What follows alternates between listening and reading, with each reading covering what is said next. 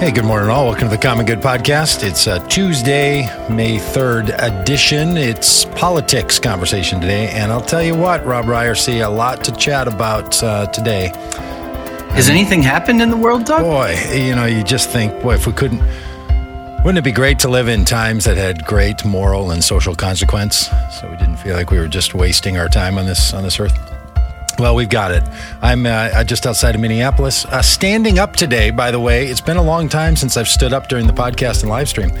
Uh, I, have just resorted to sitting down. It got easy and I got a little set up and I didn't want to change it. And I decided, you know, our motto around Vote Common Good is wake up, speak up, stand up. And it's time to stand up. So standing, standing up, standing up today.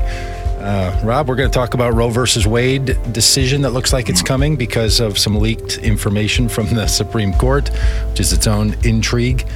Uh, we're going to talk about, of course, the fact that in Georgia they have impaneled a grand jury to investigate the criminality of the former president of the United States. It's not enough that he's been mm. twice impeached, couldn't get himself reelected and uh, is just a miserable uh, politician and uh, you know executive of the executive branch. But now he's uh, and, facing some indictment. Uh, and then and of course not a Ohio. good dancer. not and a good, not a good dancer either. I didn't know that. Is that a thing? Is that is, is this a new critique on the uh, on the front? I just I, I, think we need to add that to the list. I mean, I, I saw a fresh video of one of his rallies and he was dancing, and I'm just reminded of the fact that he's just not a good dancer. He does that little yeah, thing right. that he does. And, sure does. Yeah. But you know, I will say, as much as I'm opposed to Donald Trump, what he has done, the fact that he comes at those ra- does rallies first of all, and they dance, and mm-hmm. we've been to them, you and I t- together, and I've been to other Donald Trump uh, events. There is a party atmosphere before it gets boring once he starts talking, but they do really create this party atmosphere, and it's part of the ethos of what mm-hmm. makes some of the stuff feel so uniquely bizarre and weird and dangerous. That there's these huge social yeah. changes, like maybe it's going to be happening with uh, the the Supreme Court's ruling on Roe versus Wade and voting rights and uh, health care and a whole lot of other things and legislation that's struggling. And then in the midst of it, you get this sort of strange, like, uh, you know, afternoon boat cruise vibe of the Trump administration and, and what they do, you know, like a bunch of few years ago, there was a story about the Minnesota Vikings having a boat cruise, and they all got drunk yeah. on this boat cruise and had a bunch of uh, people on it, and turned into a little, you know, sexual ex- escapades and all. That's kind of what those Trump events feel like, you know. Uh, uh, people at sort of a motocross and all-star wrestling or WWF wrestling mixed with mixed with politics, and people can't really separate the one from the other. And I don't know, find it quite disturbing myself. Yeah, and people are voting today too, Doug. Uh, it's primary day in uh, in Ohio, and uh, I think also in Indiana, and uh, you know it's uh, we are we're headed into that that time in, in the month of May where uh, where lots of big decisions are going to yeah. be are going to be taking place, and there's some there's some big races, particularly in Ohio today.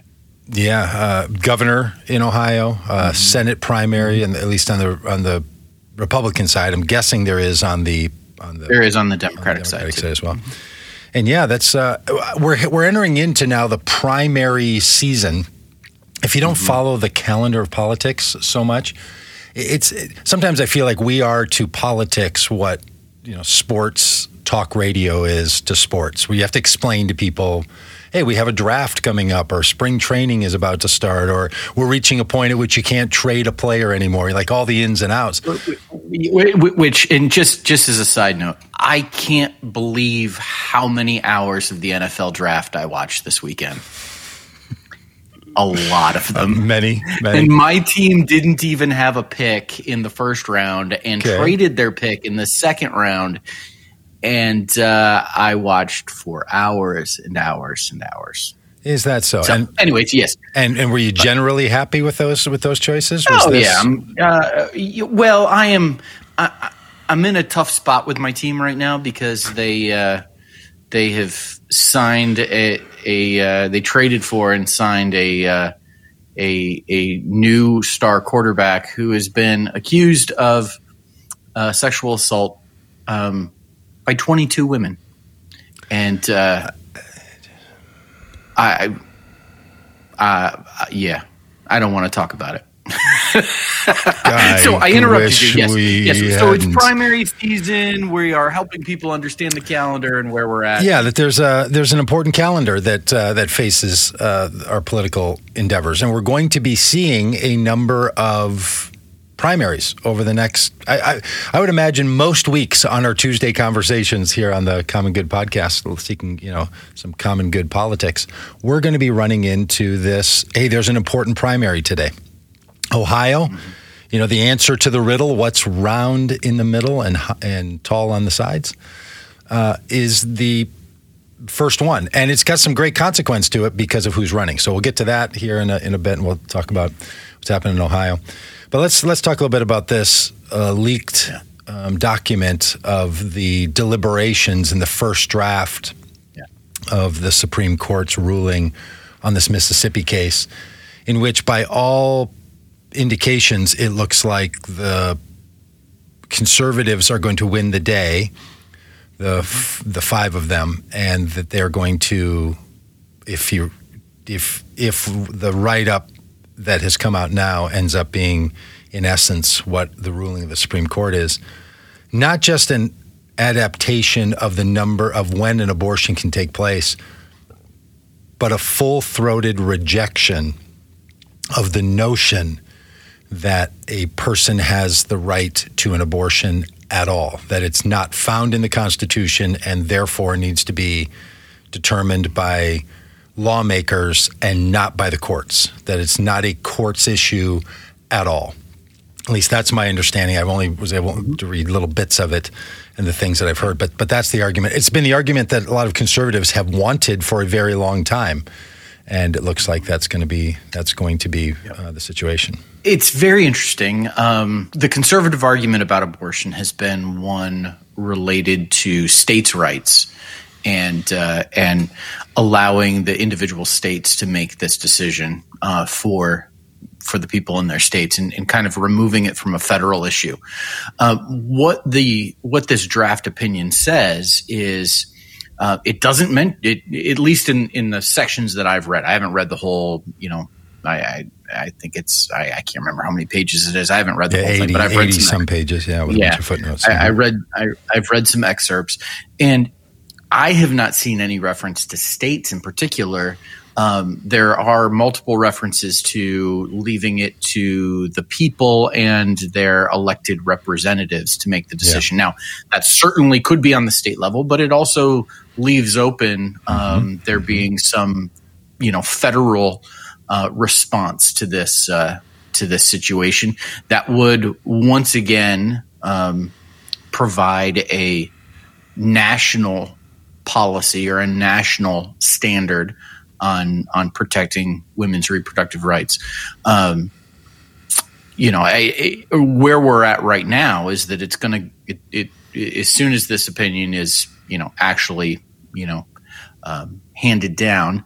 Um, I, have seen varying reports, anywhere from 13 to 22 states, depending on. I think there's 13 states that um, that have passed um, restrictive abortion laws um, that have a trigger in them that mm. if the Supreme Court overturns Roe, um, they will immediately go into effect. Right. Um, and uh, and you know, I happen to live in one of those states. Um, every state bordering the state that I live in has passed those laws. Um, so it like it feels very much like we are in the dead center of that, and uh, and any woman needing this healthcare procedure um, is going to find it very, very difficult to to be able to to do it. It's not like you can just you know drive north to Missouri and uh, and get it there because they have passed the same laws. So it, what we're going to see is immediately like this isn't going to take this isn't. Yep. It's not like okay, well you know they're they're passing this, and then then we'll have you know some right. some fights some in state legislative races to see what states are going to do. No, it is this will immediately impact yeah. um, people's rights to uh, to to reproductive care. Yeah, and and look, Ke- Kelly Russell in the chat makes a good point that you're right. I think it's a dozen or thirteen states have these trigger laws that have been newly been written in the last Yep. you know 30, 40 years. Yep. That say if Roe versus Wade is overturned, this becomes the law of the land. They don't have to vote on it again. It's it's it's Yep. set to go. Another set of states, about that many, and 12 or 13, have restrictive laws from before Roe versus Wade, so from the 50s and 60s, that are some go all the way back to the 30s, that are still on the books. I think Michigan is this way. And those Yep. laws then will revert to being the laws in place. Now, that's going to mean that the decisions about access to abortion and when it can take place, whether it's a, has a medical exception for no abortion or if there's a number of weeks, it's going to be a hodgepodge of rules that are now going to have to be negotiated out at the state law level. Look, I, I, a couple things about all this. Most state legislators are not wanting to, nor are they capable of dealing with such grand moral issues that make their state independent from the other states. So, what they're going to do is to borrow those laws from other states. So, for all the arguments that states need to make their own decisions and states have to have their own laws on this, we know how laws get made uh, from state to state. That there's organizations that help put together draft laws. They pass them. They they copy and paste and change them to fit you know what the demands are of a particular location. That's what's going to happen. So you're not. Yep. So so you, to the degree that yes, the conservatives who want this to be a states' rights issue the the verdict, the ruling, the law is going to end up coming down from a different place in that state. But it's not as if the voters' will is what's being uh, invoked here. In fact, seventy percent of the U.S. population, I'm sure it changes by region, want Roe versus Wade to stay where it is. But Yeah. okay, here's here's the the other political thought that I have on this. You know, we've been traveling the country trying to say to people that our immigration laws are wrongheaded, are immoral, uh, are counterproductive, and need to change. And one of our arguments is laws don't just exist. Laws that keep people in Mexico, laws that say to asylum seekers you have to get on U.S. soil, laws that put a limit on the number of people from any one country that can that can receive a visa. These aren't laws of the universe. These are rules that we've made up, and if we made the laws, we can change the laws. That's a part of the mm-hmm. American fabric. And Yeah. we have to s- support the laws that exist until we can change them. That's part of the American fabric. The difficulty that we have in this moment is for a lot of us, we feel like this law goes the wrong way, but it's ruled on by the United States Supreme Court, the same court that put Roe versus Wade into place. And mm-hmm. those justices were all put on the Supreme Court in a legitimate way. And the president who appointed them Well, and the president who appointed them was the duly elected president of the United States. Like all the rules have been followed. That's how we've gotten to this situation. And when people do the thing like, well, Merrick Garland should have been on there and somebody like, look, the rules exist for how a Supreme Court justice gets on the Supreme Court. And the people who make those rules are the Senate and the and the and the administration, and they follow them whether people like them or think someone uh, skirted around or should have fulfilled something else. We have a whole system to adjudicate that in this country. These are our laws, and now the thing that becomes difficult for a lot of us is that on this issue, we now have to work to change this law. I actually believe we might be in better situation to deal with this legislatively than to, than to deal with it judicially. Yeah. And this has Yeah. been one I- of the it- arguments all along with the way abortion has been legalized in this country was to root it to the 14th Amendment of the US Constitution. And a lot of people, even people very supportive of a woman's right to choose, have said that's a mm-hmm. dubious way to get there. Like you kind of hodgepodge together the arguments. Why don't we do this at the legislative level? And people who've supported a woman's right to choose to terminate her pregnancy before a certain date have not wanted to move it to a legislative answer. So now that's the work that's going to have to be done. That means, as we've talked about before on this podcast, state races and congressional races and Senate races are going to be even more about abortion than ever before. So it's going to make this a deeper political issue. One more thought, and I'd love to hear yours. It's going to make it even a deeper political issue for a country that doesn't know how to talk about abortion.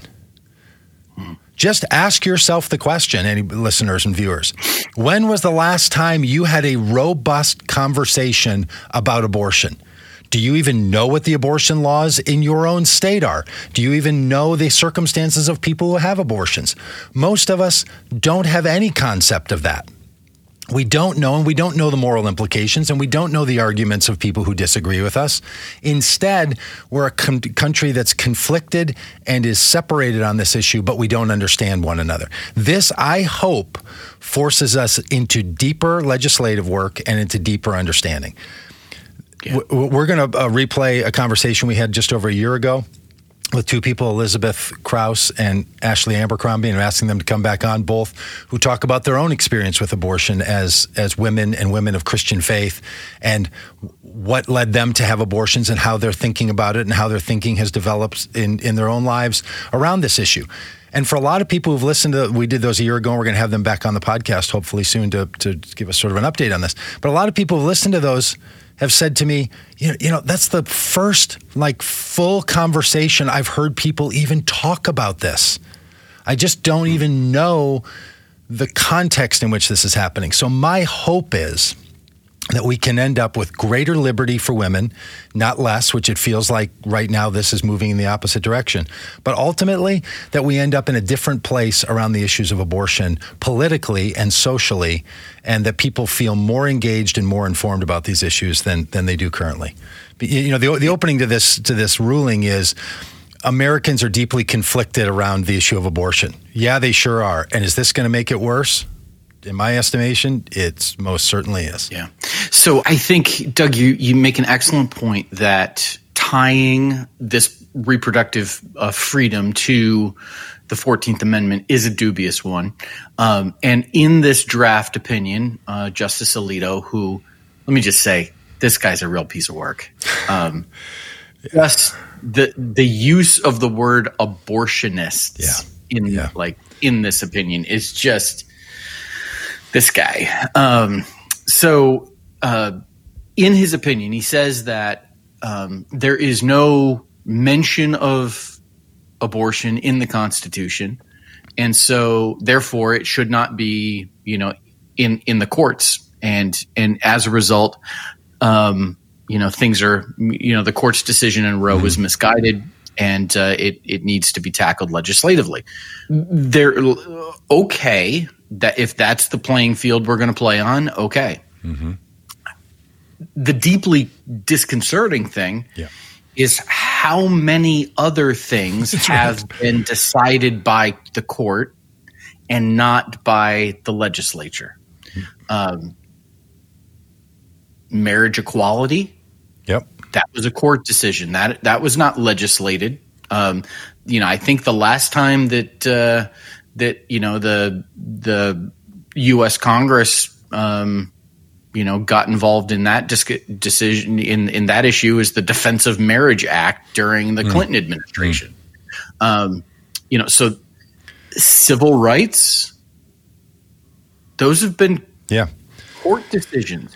Uh, you know, we we have difficulty passing, you know, v- voter rights, voter That's protection right. bills. Uh, you know, so this just throws like this. Like if you begin to pull at this thread, yeah. um, there are so many things that have been decided by the court that now there is precedent um, for you know the uh, you know the court to throw out all sorts of things that aren't literally mentioned in the Constitution. Yeah, boy, that's it, that's exactly you know, it. Yep. And look, uh, we, we we realize in moments like this that our system of a judicial branch and a legislative branch that need to deal with these kinds of social issues are not always equipped to deal with them very well. We don't have in our human design system an answer for everything. We live in a world in which what we're going to do about the issue of abortion and about a woman's right to terminate a pregnancy or not is something that neither our laws nor our interpretation of the Constitution are the simple solution for that problem. How we think about it and what we do about it. So yeah. we come up with workarounds the best we can. The argument for people who are, you know, maybe yelling at their computer or their phone right now, saying this guy doesn't understand how, you know, uh, Roe versus Wade has been argued, and that in the Casey case, it's actually legitimate argument for a woman's right to choose to have an abortion based on the on the Constitution. The Supreme Court was right to have ruled the way that it did.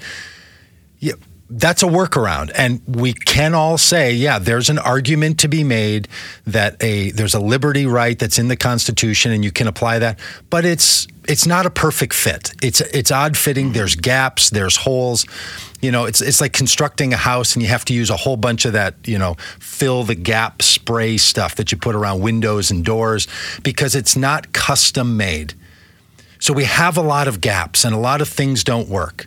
And it's in those gaps where the pressure really starts to build. So Alito's argument is one that is the solution that he has brought is going to create a whole other set of problems. Yeah. It's like spraying that gap fill stuff inside of your door jamb. And if you put too much of it in there, it starts to crack the door jamb. He's going to crack something open here I guess I mixed my metaphor there. He's going to crack something here that is now going to open up a whole lot of other issues that have to be dealt with. So, yeah, for sure. Let's talk about some of the political implications of this because I think I think that's important.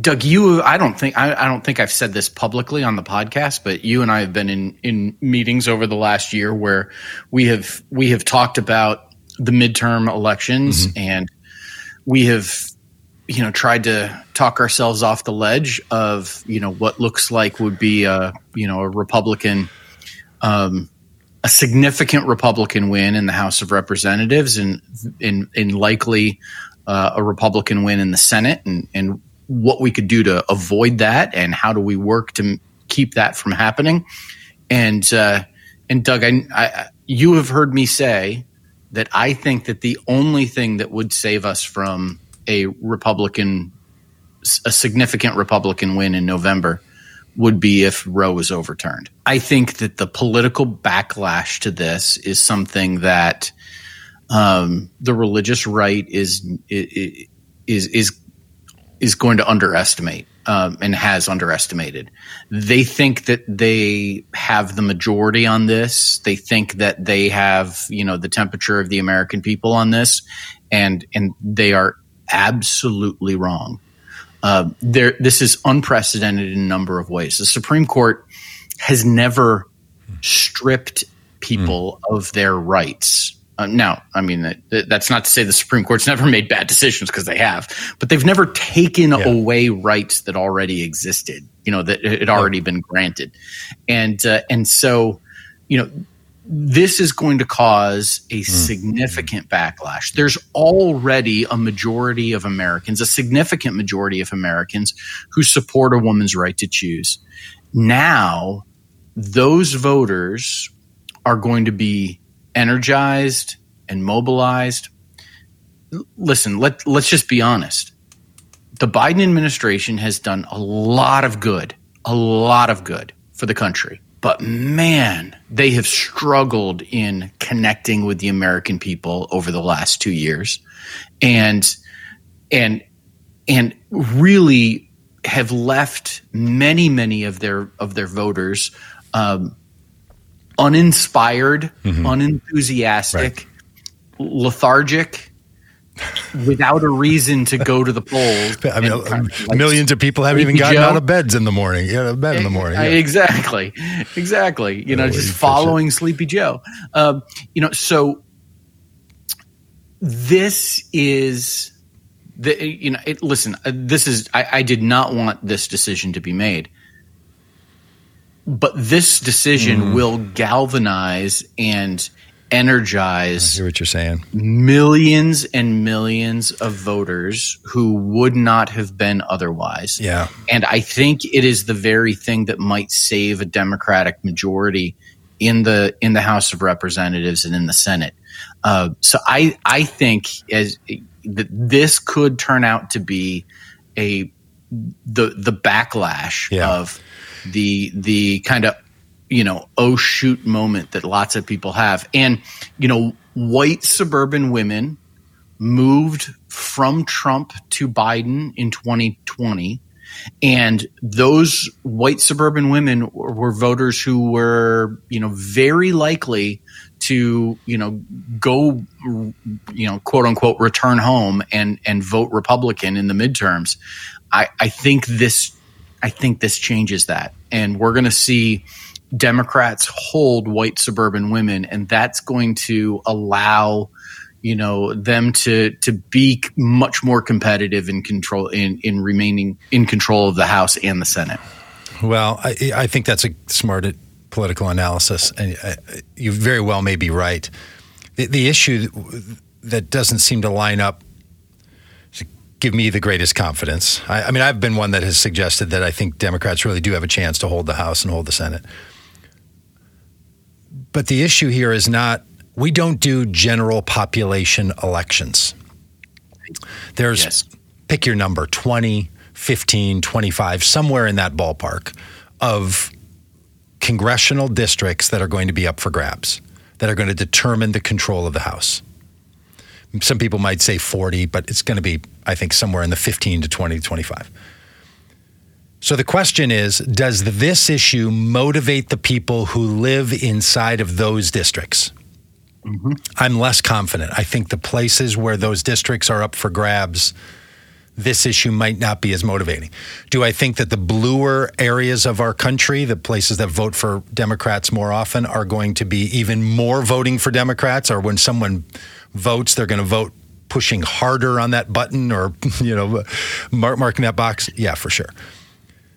But that's the difference. Is will, d- does this happen in the in the votes for the House of Representatives in the districts that's going to move the, the needle there. Yeah. I do think it has more impact on the Senate, though, because Senate is a statewide race. And so, therefore, you can get these blue pockets in certain Senate.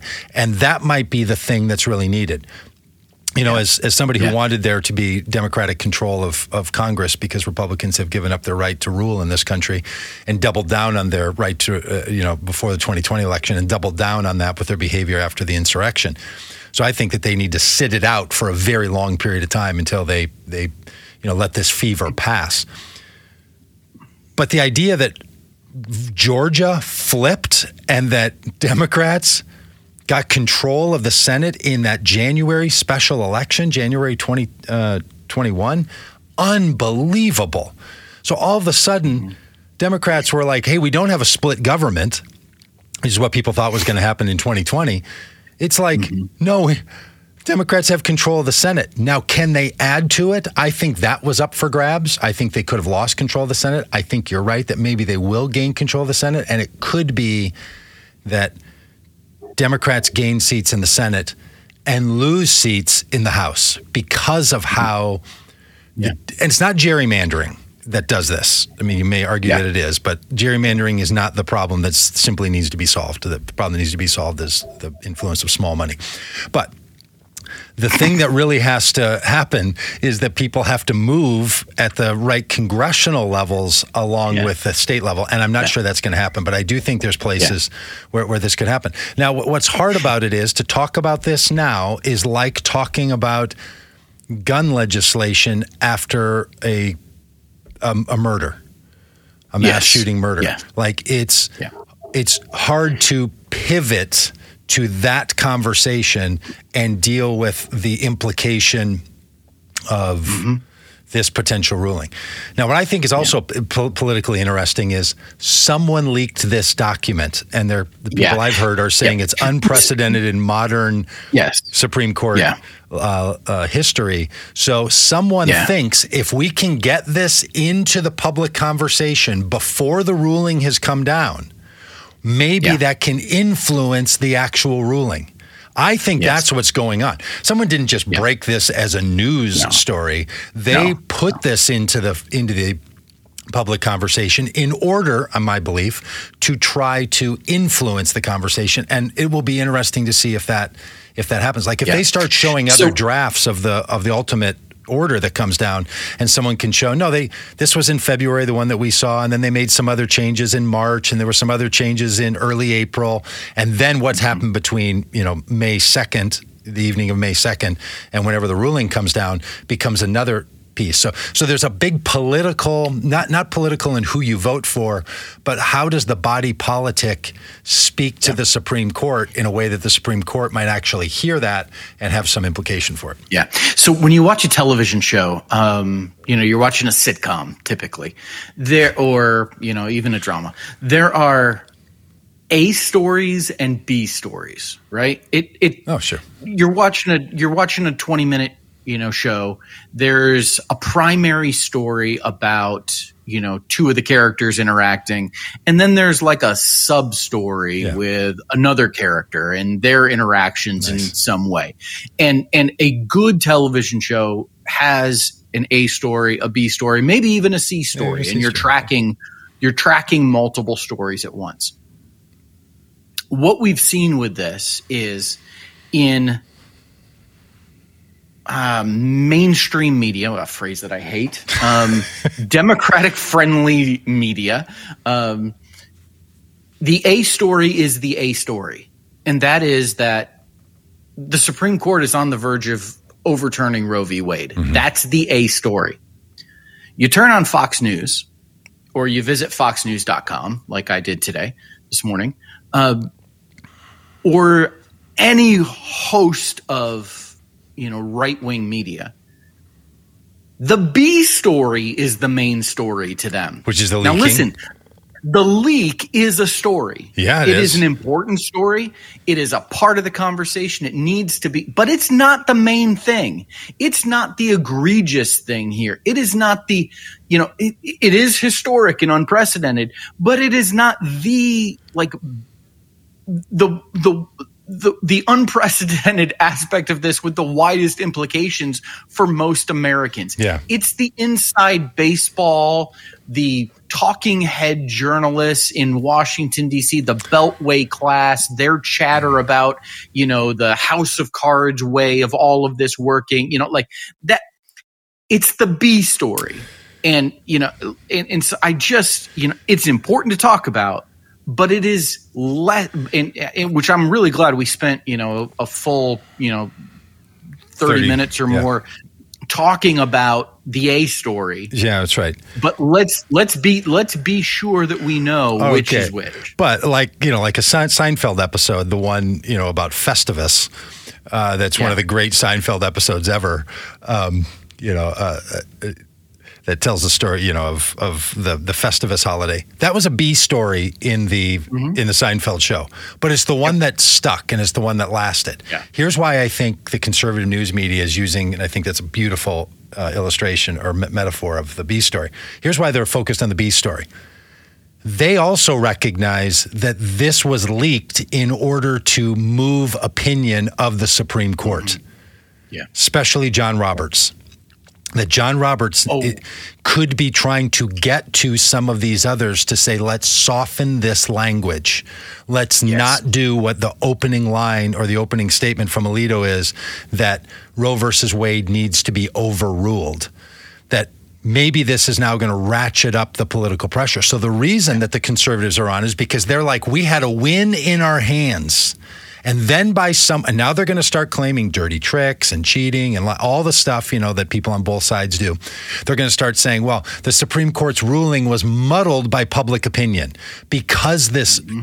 leak happened. And someone will probably try to suggest that it's illegal that some kind of leak happened and that's now what's going to cause so if they don't end up with a ruling that matches this draft they're going to try to say it was falsely influenced. So they are going to make this the main story for part of the population on why did the Supreme Court not go far enough so they don't have to blame the Supreme Court justices. They can blame the media and they can blame uh, the radicals in public opinion formation in the country. That's the other thing that's going on. And I think I think you're so what we might ultimately end up, you know, uh, remembering about all of this is the truly the palace intrigue that went on with how was this mm-hmm. how was this done because the Supreme Court for all of its uh, respectability, has a very overblown sense of itself, and these justices yes. do. And the fact oh, that what they do is to create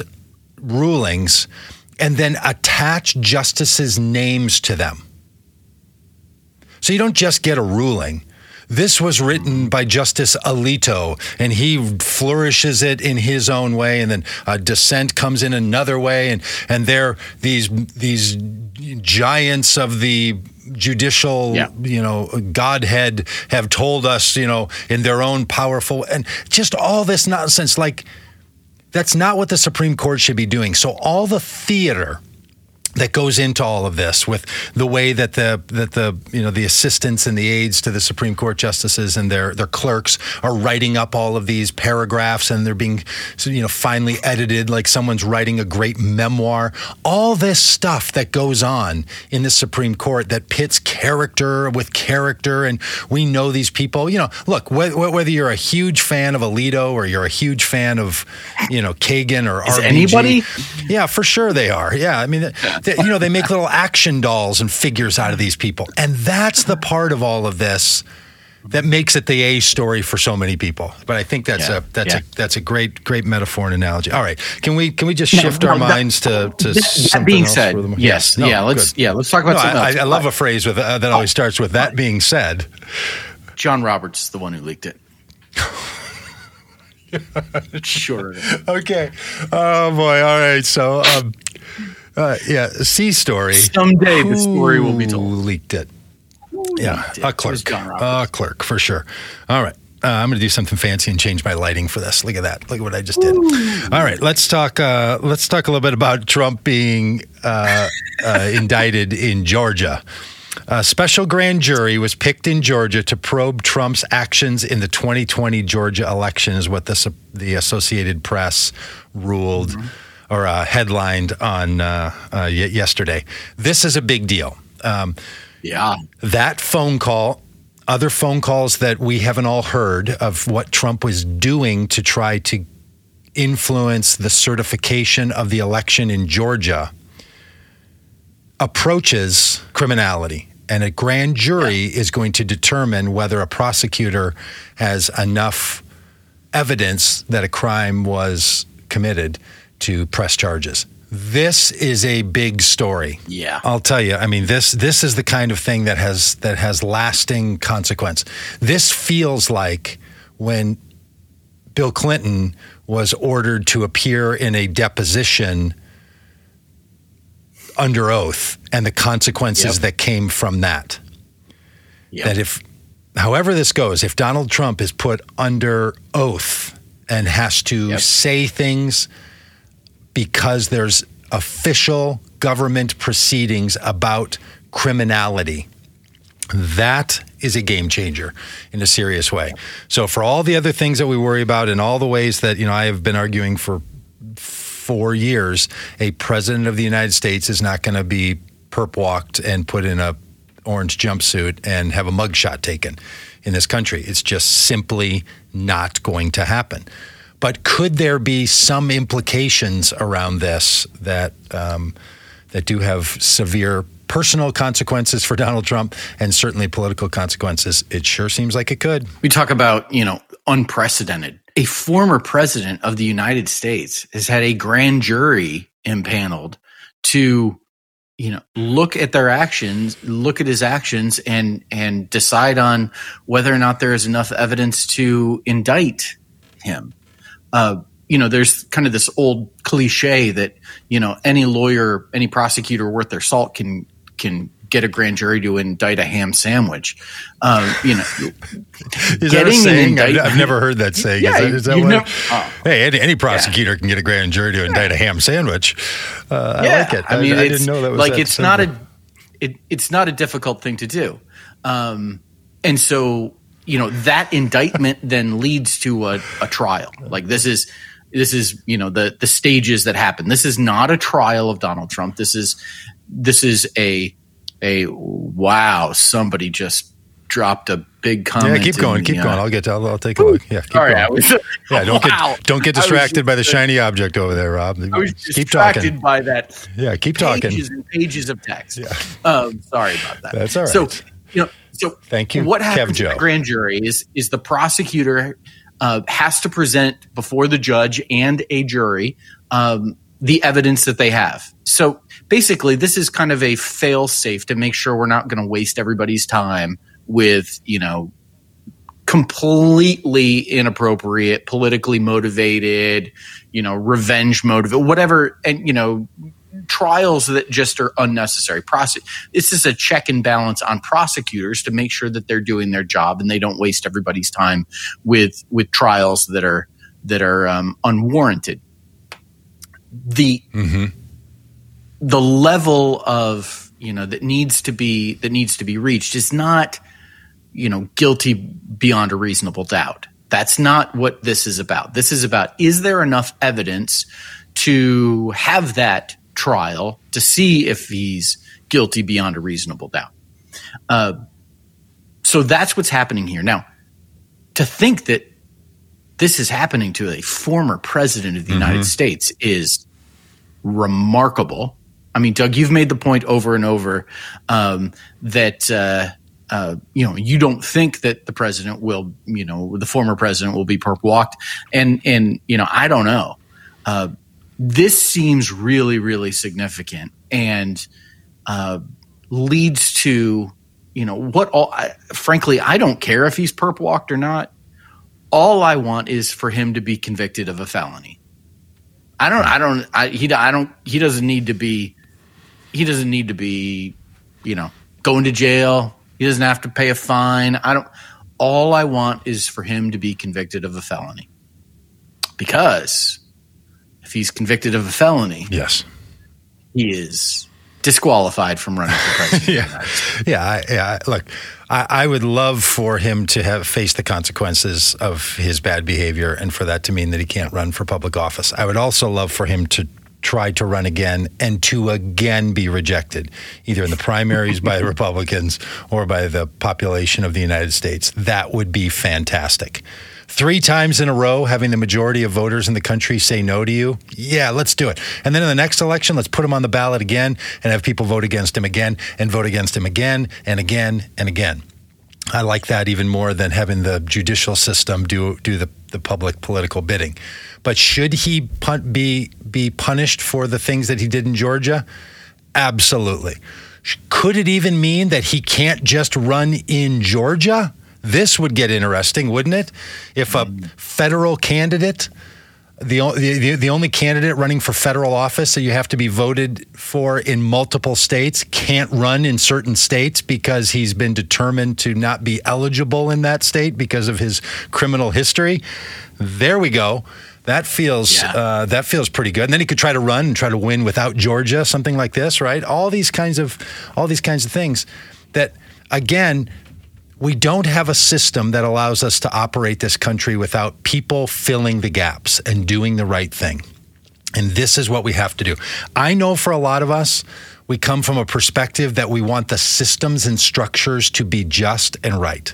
We should, and we should work for that all the time. It's never going to match the personal experience and the collective need of a society, however.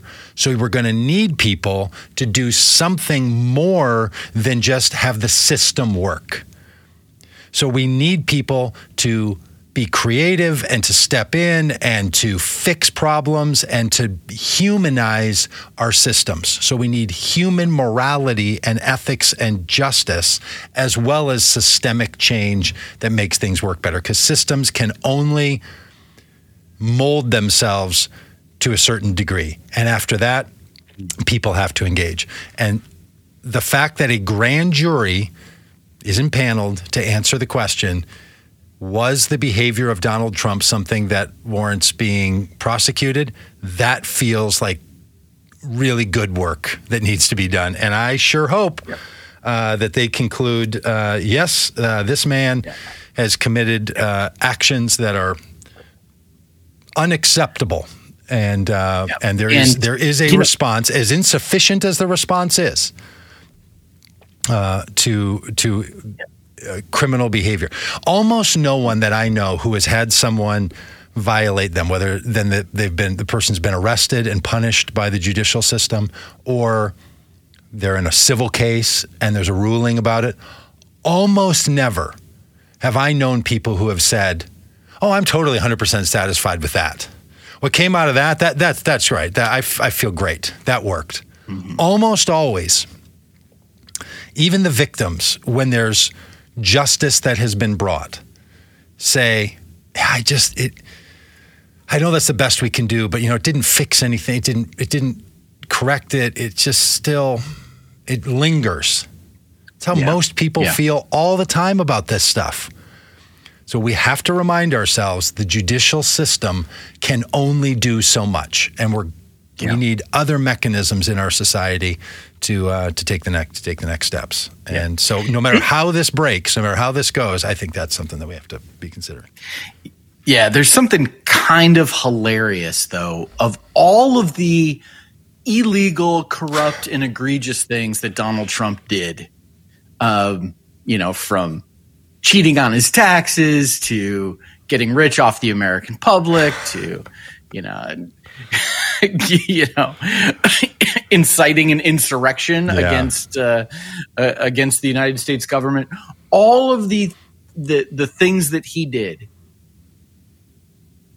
a phone call Yeah, the Secretary of State of Georgia saying, "Hey, I need you to get me more votes. Get me eleven thousand more votes." yeah. All I need, I I, I, That- I, I don't need you to make everything right. I just need you to find the votes. We need eleven thousand, whatever number.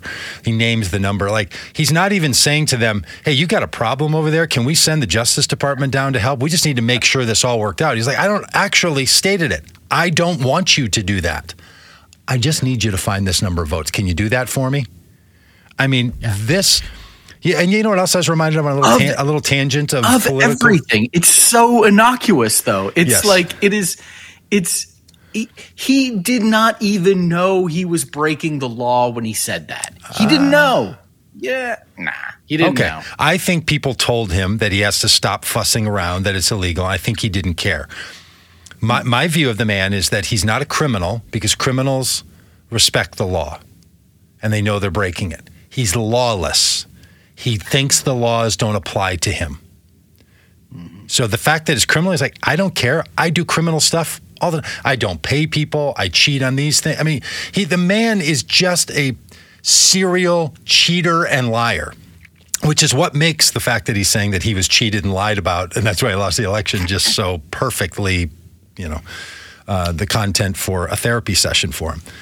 But I was thinking today that who who would have guessed four or five years ago that Ukraine would have played so many key roles in American society, from the war that's happening there now to Hunter Biden working for a gas company there, to Rudy Giuliani going over there, to Donald Trump calling the president of the Ukraine and saying, We will send you these particular weapon systems.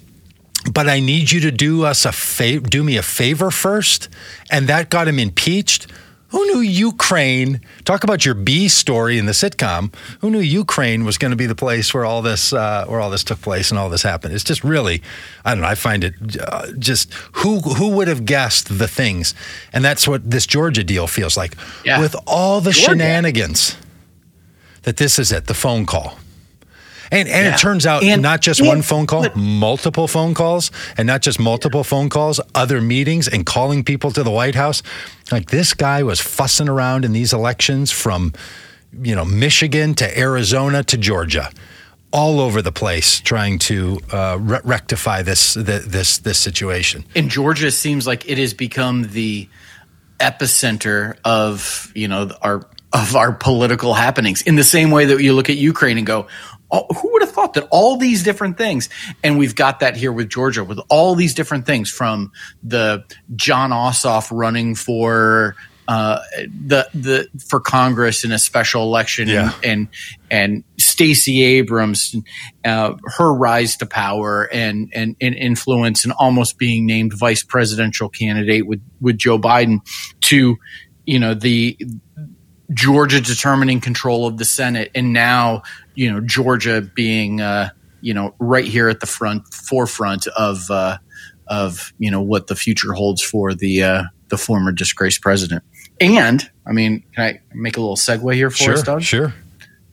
I mean, all eyes have been on Georgia, but today, really, all eyes are Georgia. shifting to Ohio, um, where uh, where there are, is a primary, and uh, their primary happening. Republicans and Democrats are picking their candidates that will appear, appear on the ballot in November. Uh, there are uh, races for governor. Um, uh, Governor DeWine is uh, is being challenged by uh, by a far right wing guy. Um, he will likely win renomination by the Republican Party pretty handily. Um, the Democrats are picking their uh, um, their candidate. I'm personally I'm rooting for Nan Whaley, who is the uh, the the mayor of Dayton, who's running um, for the to be the Democratic nominee in Ohio. Um, there is a Senate race. Um, on the Democratic side, Congressman Tim Ryan is uh, Go Tim running Ryan. for, for the uh, nomination. He is being challenged in that race by Morgan Harper, uh, who's an activist from Columbus. Um, um, Morgan ran for Congress in, in 2020 and is now running for the Senate. Um, big fan of Morgan. Yep. Love her, but I expect Tim Ryan to, to probably win that pretty handily. Uh, though, though, Tim Ryan at times has been accused of being squishy on reproductive rights. And so it will be interesting to see if Yeah. there is if there are political implications of of you know what what's happened with the Supreme Court, could that play out today in Ohio? Could women turn from Tim Ryan and, and vote for Morgan Harper in the Democratic primary? That's going to be interesting to see. Um, on on the Republican side, the Republicans are picking their nominee for for the United States Senate. Uh, Donald Trump has endorsed J.D. Vance, uh, the author of Hillbill, Hillbilly Elegy, and uh, a former never self-confessed never Trumper Yep. who became uh, as Trumpy as it gets, and uh, once referred to Donald Trump as America's Hitler, and now has accepted his. Uh, um, Oh, full throatedly His accepted his in- endorsement. Yep. well, I would say full th- throatedly, except Donald Trump is not quite sure who he's endorsing. No, I'm saying Um, that, that you know- JD Vance accepted it full throatedly, Yes. and Donald Trump just said Yes. yesterday on a on a on a fundraiser call for JD Vance, I actually support all the you know Trump supporting candidates. He he did, look the guy's just uh, who likes me and kind of deal. It's inter- going to be interesting if the influence of Donald Trump to bump JD Vance over the top works. Now, what I find interesting is that someone like JD Vance, who's, you know, wealthy, famous, needs Donald Trump to come in to get him above 24% in the Republican primary. That whatever's going on in, in Ohio politics, Republicans are split and spread. There's like five candidates ranging from 14% in the polling to 25%, which now is where JD Vance is. And four of the five are real anti, are, are real pro Trump people. Only one of them is a, like, let's move beyond Donald Trump. The election was not rigged. It's time to, you know, the other kind of Republican. He has a shot. I'm not saying he's going to win, but he's got a shot. He could get close. And um, if JD Vance doesn't win, and you know this this uh, this other one, which Dana, we've got a little video that I shot this morning that, that we'll show you in a second. Uh, one of these other people could win. The subtext, the B story in this sitcom is going to be, oh, Donald Trump's candidate didn't win in Ohio, he doesn't have the le- level of influence that uh, people think that he does. That could be a big deal.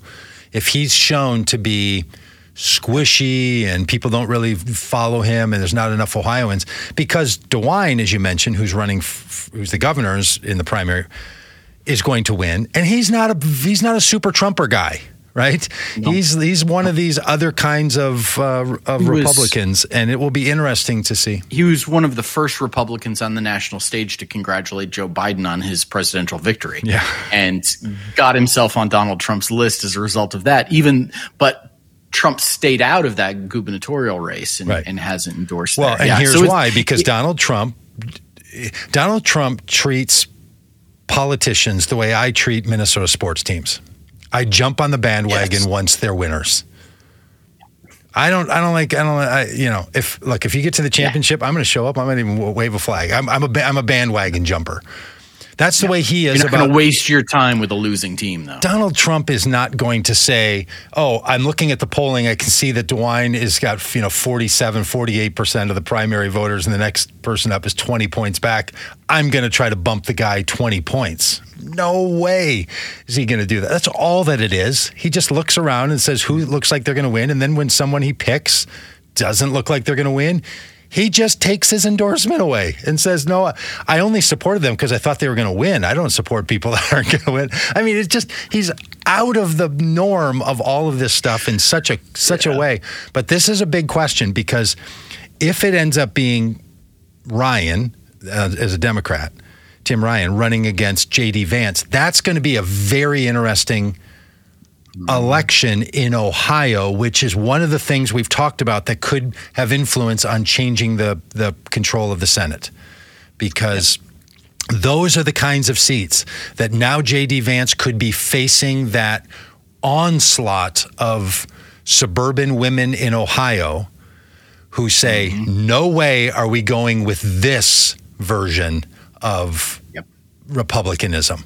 And this is where it gets it gets very interesting. I actually think this Mandel guy that we're going to show right now, if he wins the primary, oh, it's even worse yeah, then then I think uh, Tim Ryan it, it, really has a chance to win because uh, this guy is a real piece of work. Dan, uh, do you think that video is good enough to share? People may have to turn their volume up. Here's how this video came about. I saw this interview on Morning Joe today, and I was so irritated by it. I pulled out my phone and recorded it on my television, which I which I do a lot. It's like an old man move to make make videos. So I'm recording my TV. So the sound's a little. Uh, it sounds like exactly what I just described, and uh, and and you know you can see the reflection from the windows and stuff on the TV. So it doesn't look great and doesn't sound great, but the content is really great. Yeah, that should be that should be like our theme around here. It should be our slogan. the Common Good Podcast doesn't look great, doesn't sound great, but the content really great. It's great. We just came from Dayton, and I spoke at a podium, and on the front of the podium, it said Josh Mandel for U.S. Senate, pro God, pro gun, pro Trump.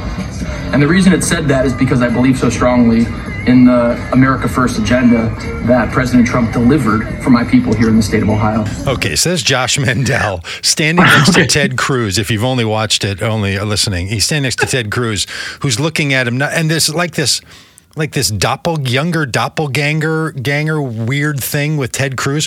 What's Ted Cruz doing there? Why doesn't he why doesn't Ted Cruz take his kids to Cancun where he belongs? Right? Why is he not de- back in Texas solving some sort of a some sort of a power outage crisis? What's he doing up there in Ohio? But then this Mandel says, who, by the way, I mean, I, am not an ageist here, um, but this guy just doesn't have the personal affect to look like a United States senator. I mean, he he just he looks very young and just like straight out of the like repub the the college Republicans, you know, leadership group. And there's Ted Cruz, you know, like, oh, this guy's really, really something. Uh, and, and Mandel says the podium that I spoke at said Josh Mandel, his, his name obviously, pro God. Okay, just let me pause for a minute as a pastor and say that's what the notion of blasphemy addresses using God as a noun that you can point to and say, oh, I'm all for God. Yeah, yeah. You know what a lot of people think about the divine? The divine doesn't need me to be pro God. I mean, th- this sort of idea that God and guns and Trump are the trifecta of my trinity that I stand. I mean, just the blasphemy is unrelenting with these people. But then his yeah. thing is pro God, pro guns, and pro Trump. And he's like, oh, why? Because that's, I mean, that's a great placard to put on the front. First of all, it's not even yours, apparently. This is what other people are saying about you, maybe, or maybe it's what you've said about yourself. Just so confusing.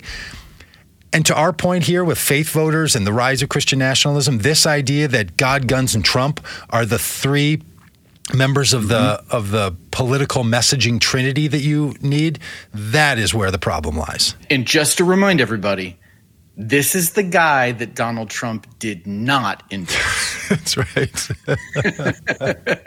so I don't know, Doug, if you saw, you probably didn't see. Uh. Um, a couple months back, um, there was a, uh, a, Senate debate between Josh Mandel, the, a Republican who at that point was um, looking to be, um, you know, uh, an also ran, and uh, he was debating Morgan Harper, who is the running on the Democratic side. So it was two candidates from different parties in the midst of a primary debating each other uh-huh. without the presence of everybody else. And uh, it was it was a fascinating debate to watch because he was as dismissive and rude and awful as you might expect. Um, he uh, he called he called Morgan Harper in the midst of this debate um, a dumber AOC, and uh, and she refused to shake hands with him at the end, and uh, and you know it was it was something. Yeah, he's a um, troll. So Look, he's a political. He needs troll. yes, he he needs to be a relegated to be a, a sideshow. Now that being said, I'm not all that excited about JD Vance either. it's uh, you know, it's yeah, quite a choice. that's a great point. That's a great point. Yeah. Listen, before we before we wrap up, I just want to mention Kay Ryan asked in the uh, in the chat, why is nobody covering the Nina Turner part of the Ohio primary? Kay, I was going to get there after we talked about the Senate race. There is a uh, there's also a, a, primary happening in outside of, in the Cleveland area in Cleveland, and uh, it is uh, Nina Turner is uh, has a rematch against um, um, Congresswoman Brown, who mm. um, there was an open seat in uh, in um, in a special election about six months ago. Um, um, Congresswoman Brown won that uh, against Nina Turner, and uh, and now they're going at it again in this uh, in in the in the Democratic primary. Uh, I'm a I'm a big Nina Turner fan. I love Nina, um, so I'm I was rooting for her in the special election. I'm rooting for her now. Um, so that's just on the personal side. You know, I, I love Nina, and uh, hello somebody, and uh, you know, hopefully she'll uh, she'll she'll win the primary today in uh, in Cleveland. Well, all the best. I think a lot of these uh, primaries are, you know are going to be evident immediately, and some of them I think mm-hmm. are going to take a while. And I could imagine that the Senate primaries are going to be a slow count, um, especially on the Republican side, and these other ones, uh, you know, probably know by eight oh one uh, Eastern time. So uh, we will uh, we'll, we'll keep everybody updated on all on all those things. Hey, and and Rob, just get, give us two minutes on this uh, little project we have going on the on common good candidates and uh, candidates yeah. for the common good because. You know, there's a lot of people. They, they hear us, you know, griping and complaining and, and seeing the influences of such nonsense in, in politics. You, you could get yourself to think why does anybody run for politics? What's in it for them? In fact, I had a friend, I was talking yeah. to this about them the other day, and, and he said, like, do they just, like, why do people do this? Why do they run for Senate? And look, I'll tell you, it is not for personal gain as a senator. Like, it might be if you think that being a senator, being a, a congressperson, you're going to influence the world. But look, every senator and congressperson says the number of things that I promised, the number of things that I got into politics to do compared to the number of things I can actually influence, that difference, it is devastating. Like you do so little comparatively. And it's not like you're now I know to a lot of people it's it's a lot of money that you get paid to be a senator. I don't know what it is, $150,000 a year, $170,000 a year, some, somewhere in that ballpark. You have to work out of state. You have a lot of other costs. You have tra- you just have a lot. It's not as if these people are becoming the wealthiest people in America. They're not winning the lottery. So, what is it that motivates them? And for all of them, I think it's trying to influence the country in the way that the best way that they can with even marginal amounts of influence. So, what motivates these people? Well, we like to wrap ourselves around people who are motivated for the common good, and we're gonna we're gonna find a little way to cheer them on about that. Yeah, yeah. So you know, we ask voters to use the common good as their voting criteria instead of just voting for you know who's going to give you the biggest tax cut or you know thinking only about yourself. We think this idea of loving your neighbor uh, needs to be taken into the voting booth with us. And we need to think about the common good and it needs to be the, our voting criteria.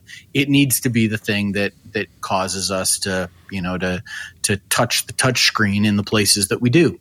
Um, and so what we've done all across the country is we've asked candidates to make a commitment to use the common good as their governing criteria. If voters vote for them, um, we've asked candidates to say, you know what? I'm gonna I'm gonna use the common good as my governing criteria. It's gonna be the the motivating factor for how I govern, whether that is in a state legislative office um, or in a governor's office or in the halls of Congress or the United States Senate. Um, up and down the ballot, we have candidates who are saying, "You know what? I'm going to use the common good as my my governing criteria," and uh, and it, so this candidates for common good is it's it's not about agreeing to a set of to a, a set of planks in a platform or policy positions though you know certainly we advocate for a lot of stuff right. here at Vote Common Good, right. um, you know, very clearly. It's more about a a shared set of values, and, and specifically this this I, the sense that mm-hmm. um, we need to not just look out for ourselves, but we need to look out for the interests of others. And yeah. so we are going to be launching candidates for common good. Um, hopefully this week. It'll be a page on our website. It'll be on social media and uh, we're really excited that we have got um, a bunch of candidates, including some big name folks. Yeah, some that you'll recognize. Uh, and, and uh, yeah, if you have yeah. a candidate, yeah, head on over there, push them our way. You know, we're going to be uh, we're going to be yeah. spreading all spreading all the goodness around all that. Yeah, if you are a candidate or know a candidate who might be interested in it, running for whatever race at all. Um, that would be interested in being a candidate for Common Good, shoot me an email uh, at rob, it's R-O-B-B, at votecommongood.com. And, uh, and I will show you how you can be in the first round of candidates we're going to be announcing. So we hope that Common Good becomes uh, the driving force. Um, yep. I know, I, you know, eh, most people think that's what they're doing, but once you start to ask someone, is this about political gain or about common good? It, it kind of starts to open up that conversation a little bit. So we're excited about creating not only for candidates but also for voters an entire ecosystem of common goodery that can drive their drive the work. Well, hey, thanks for the conversation today. We'll be back talking about faith tomorrow. Uh, we'll be back uh, again on Thursday. Little side note here if you listened to our business yesterday, you know that we're moving a lot of our effort here over to YouTube as opposed to the Facebook and Twitter places. We're working that out. Go over to YouTube now, Vote Common Good on YouTube. Go to youtube.com slash C slash Vote Common Good or just Vote Common Good uh, on YouTube and subscribe over there. And these live streams are going to start to show up there. And on the other places, we're going to put some shorts, uh, maybe some beginnings, maybe some middles, maybe some ends of the conversation to remind you that we've got a conversation going. But we're moving ourselves into the ecosystem that is the uh, th- that is. Uh, YouTube, and we want you to be part of that with us. Um, so come on over there and uh, find your way subscribe. to the uh, to subscribe and follow, and all the same things that you can experience anywhere else, you can experience over there. There's just a whole lot of reasons that you can listen to yesterday's conversation if you want to, to know about that why we're doing it, including like this conversation that we had a, just over a year ago um, with Elizabeth Krauss and Ashley Abercrombie on a common good approach to abortion. You can find that easily over there on our YouTube channel. If you want to find that in our videos on Facebook or on Twitter or on hmm. Twitch, it's it's not designed for that. Facebook and Twitter and Twitch. YouTube is. And because we put out so much content on video, it's better for us to be in that ecosystem and then share from there into the other places. But we know a lot of you stay in the chat because it's integrated into Facebook. So we're going to do everything we can to bring you with us. So please head on over there to Facebook or to YouTube and subscribe and turn on the bell. Here's the I know a lot of people don't even know how YouTube works and sometimes it can feel a little I don't know, like you're not interested in how it works. But if you click the little bell over there, little bell icon, then you get a notification, however you want to get notifications, whether it's an email or pops up on your watch or I don't know, someone comes to your house and knocks on the door. Some way you get a notification that we're live or that we've posted a video. So it keeps you up to date. So if you like this conversation and some of the other formats because it just sort of pops up in your world, you can have a Vote Common Good live stream podcast pop up in your world over there on, on YouTube as well. So thanks for being with us uh, this long. It was a long one today. Uh, we hope it was helpful and important. About. Hey, and just to all the people, so many comments Tara, Mike, Kay. I'm trying to read these as we go. Uh, Jeannie. Um, Kev Joe Kelly. Bonnie. Hey, yeah. Kev, Kev Joe. Like, keep the dissertations, man. No, post them, post them, Kev Joe. I, I, disagree with you. Post all you want, Kev Joe. You write you you write us a book, my man, and you put that in the chats there. You you write everything. In fact, that little. Uh, yeah, there it is. There's there's there's Kev Joe Kelly's. Uh, there's one great line in Kev Joe Kelly's thing that I was reading, and I was trying to find a way to get it in. So maybe this is the moment. He says about talking about Trump. He says, and Mark Meadows, who was his chief of staff, Mark Meadows has said numerous bad things about Trump, like calling him a tub of lard that never won anything in his life, including a game of golf. He disclosed the information about his medical records and his college records. He gave Trump the nickname the four loser, and he said Trump won't rage in fury against him or don't. Uh, because he's afraid of them. Uh, now, all of the above been, uh, and he goes on and goes on. So, uh, yeah, Kev Joe, anybody, look, you post any comments you want. Uh, uh, you know, don't, don't, send them to Rob. He's uninterested in reading more than uh, more than three sentences. But do put them in the chats. Uh, here's why: it helps People see it. They say you moved, you did an action. The algorithms of the socials, they want more interaction. So when you comment on our YouTube videos, when you comment, that's not true on Facebook, other friends of yours see it, but when you comment on our YouTube videos, it actually tells YouTube that there's people that are engaged. So you'll see if you start watching YouTube videos, people will say, "Hey, leave a comment down below on what you know, what kind of thing you're thinking about." There's a reason for that. It's a that's how the system is fed to say that people care about what you're doing. So, uh, I don't know. I guess the only advice I would have for you, uh, Kev Joe, chop that up into five different comments and then post five times, and that makes even more benefit. So, uh, but uh, but but post galore. Peggy, thank you. Uh, I think I already said thanks to Kelly and Jim uh, and all the rest. Mike, um, Mike. and and Rob and Dan. Dan, uh, do you got a minute to show us that mustache before we go here? Uh, because if you're on the video, I mean, that thing. I'm moving in a Ted Lasso direction with wow. my whole life, you know. I mean, it's it's extraordinary, my friend. It is something worth uh, worth noticing and uh, talking about, and and just my just wife beholding. was like, "You're not going to go on the air with that mustache, are you?" And I I tried to promise her I wouldn't, but the world needs Here to we see. are. Oh, I, I, if it ever goes away, I'm going to feel that deep sense of, of regret and loss. It's it's stunning. All right, friends, is that good? Anything else? Great. Hey, I heard this great salutation somebody had the other day at the end of one of these things. They said, "Hey, take care of yourself, and if you can, take care of someone else too." Isn't that nice? That's good. I wish we had a little nice slogan like that at the end. That's nice, but Snoopy needs to be let out. Snoopy's got to go.